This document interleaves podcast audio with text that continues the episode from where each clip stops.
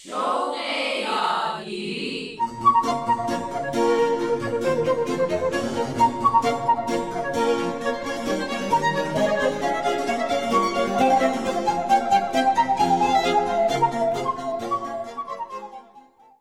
سلام. رامان شکیب هستم و شما شنونده نهمین برنامه شوق یادگیری از رادیو پیام دوست هستید.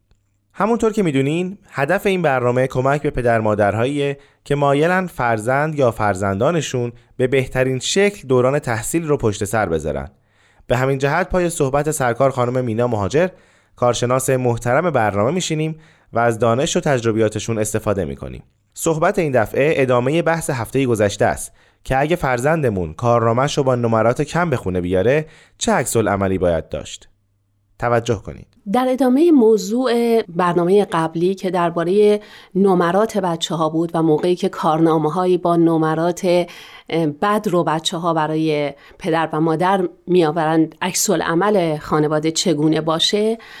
خوب هست توجه کنیم که معمولا مدرسه از نظر کودک جایی جالب و سرگرم کننده هست و جایی هست که می‌تونه ارتباطی خلاق رو با همکلاسان خودش برقرار کنه.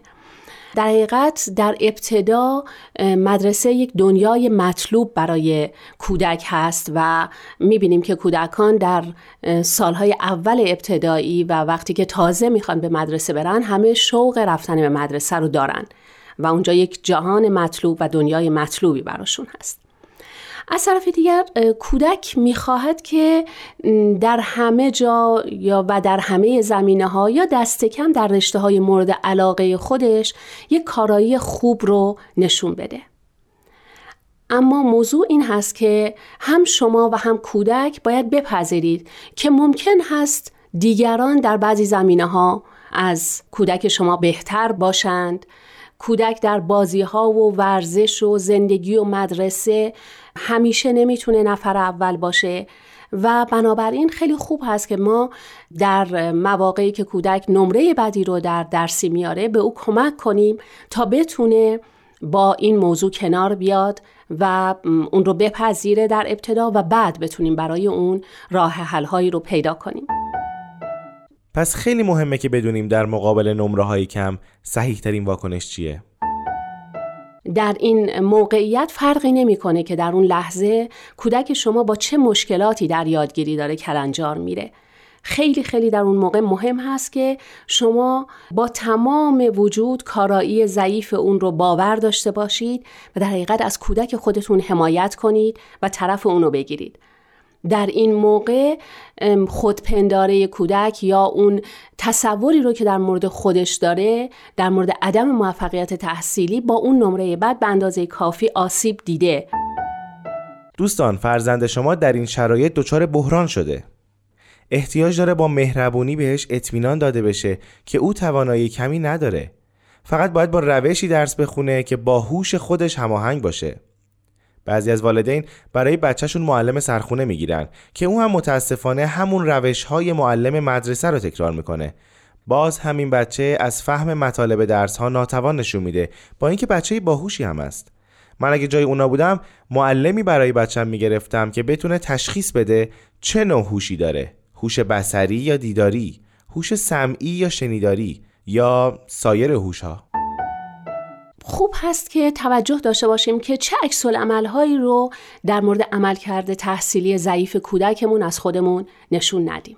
یکی اینکه کودک رو از دیدن تلویزیون از چیزهای مورد علاقه خودش محروم نکنیم.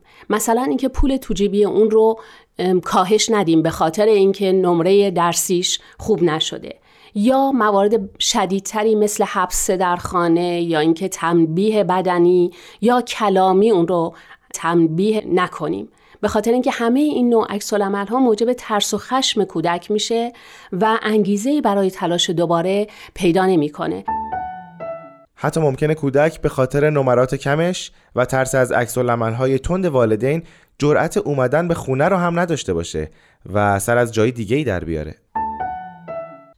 عکس دیگری که اون رو نشون ندیم این هست که به کودک فشار بیاریم یا اینکه بخوایم اون رو کنترل کنیم. مثلا اینکه تکالیف خانه رو بیشتر کنیم.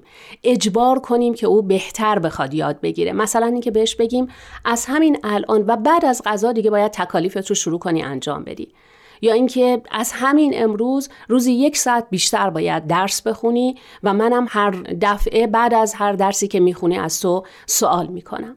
در حقیقت ما با این نوع برخوردها و با فشار آوردن بیشتر یا کنترل کردن کودکمون آخرین باقی مانده های لذت یادگیری رو در او از بین می‌بریم.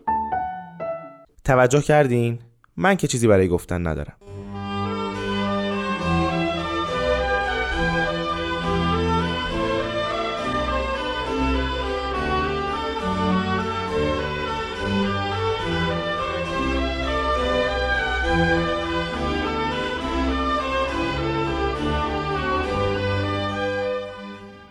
عکس عمل منفی دیگری که ممکنه نشون بدیم این هست که کارایی ضعیف او رو به عنوان یک تراژدی وحشتناک در بیاریم یا اینکه کودک را از آینده منفی و نامناسبی که پیدا خواهد کرد در اثر ضعف تحصیلی بترسونیم. مثلا اینکه بهش بگیم اگر امسال موفق نشی تمام تعطیلات رو باید درس بخونی. یا اینکه مجبور میشی تو کلاس پایین درجا بزنی. یا اینکه در آینده شغلهای خیلی پایین رو خواهی داشت.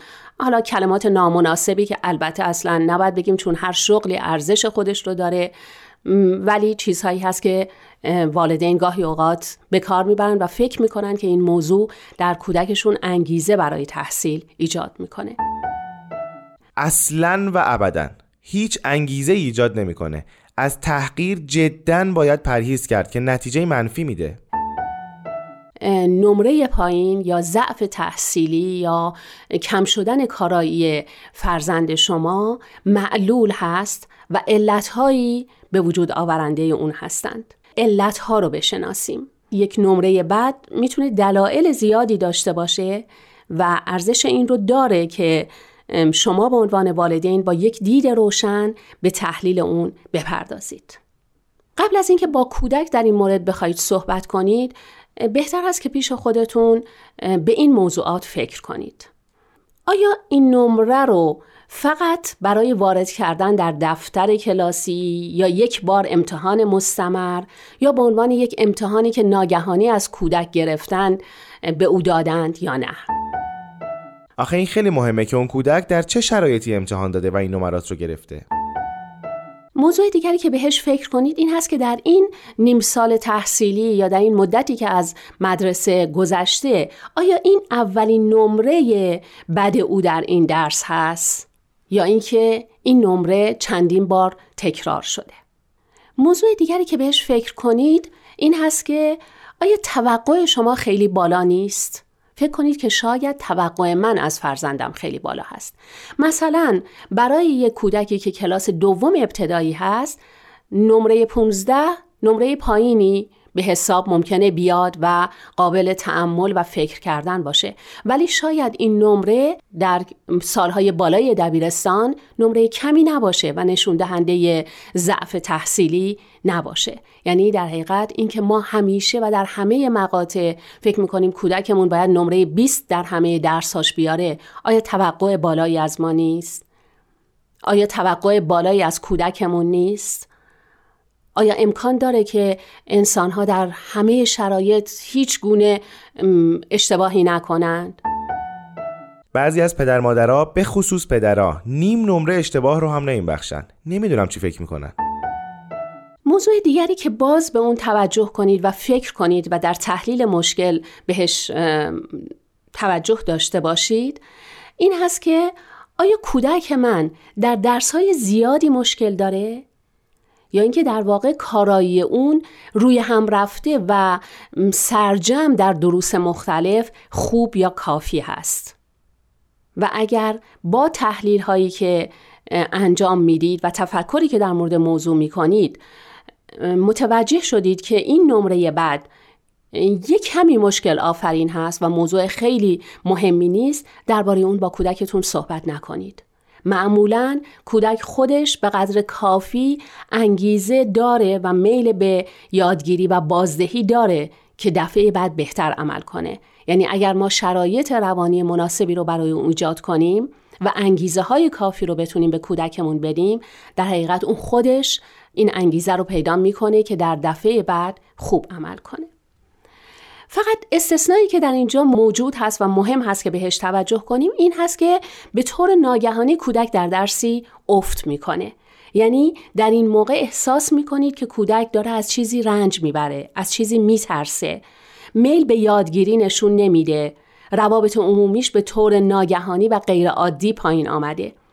در اینجا افت تحصیلی و افت در یک درس هشداری برای شما به عنوان والدین هست که لازم هست با دختر یا پسرتون بشینید و موضوع رو بشکافید ترسهاش رو بشناسید و جدی بگیرید و با هم بتونید راه حل پیدا کنید. در هر حال هنگامی که کودک نمره های بد می‌گیره به جای جریمه و تهدید به یک کمی توجه نیاز داره. نیاز به اعتماد، تشویق برای تلاش زیادتر، تقویت شخصیتش و علاقه شما به او هست که به او جرأت و انگیزه میده که دوباره تمام سعیش رو بکنه. به همین جهت در این شرایط با وجود نمره بعد به کودکتون توجه و عشق نشون بدید. به نقاط قوت او اشاره کنید. اونو جریمه، دعوا یا تهدید نکنید و زمان انجام تکالیفش رو بدون تغییر نگه دارید. و به کودک این احساس رو بدید که به او به خصوص به عنوان یک انسان بسیار ارزشمند دارید نگاه می‌کنید. و این اطمینان رو به او بدید که حتما زندگی موفقیت آمیزی توأم با خوشبختی رو خواهد داشت. همه اینها به اون کمک می‌کنه تا تلاش بیشتری بکنه تا کارایی بهتری داشته باشه. خب دوستان برنامه این دفعه هم تموم شد. اگه این مطالب رو مفید می‌دونین به دوستان و بستگانی که فرزند محصل دارن شنیدن برنامه شوق یادگیری رو پیشنهاد کنید. به امید موفقیت روزافزون فرزندانمون در عرصه های علم و دانش و هنر.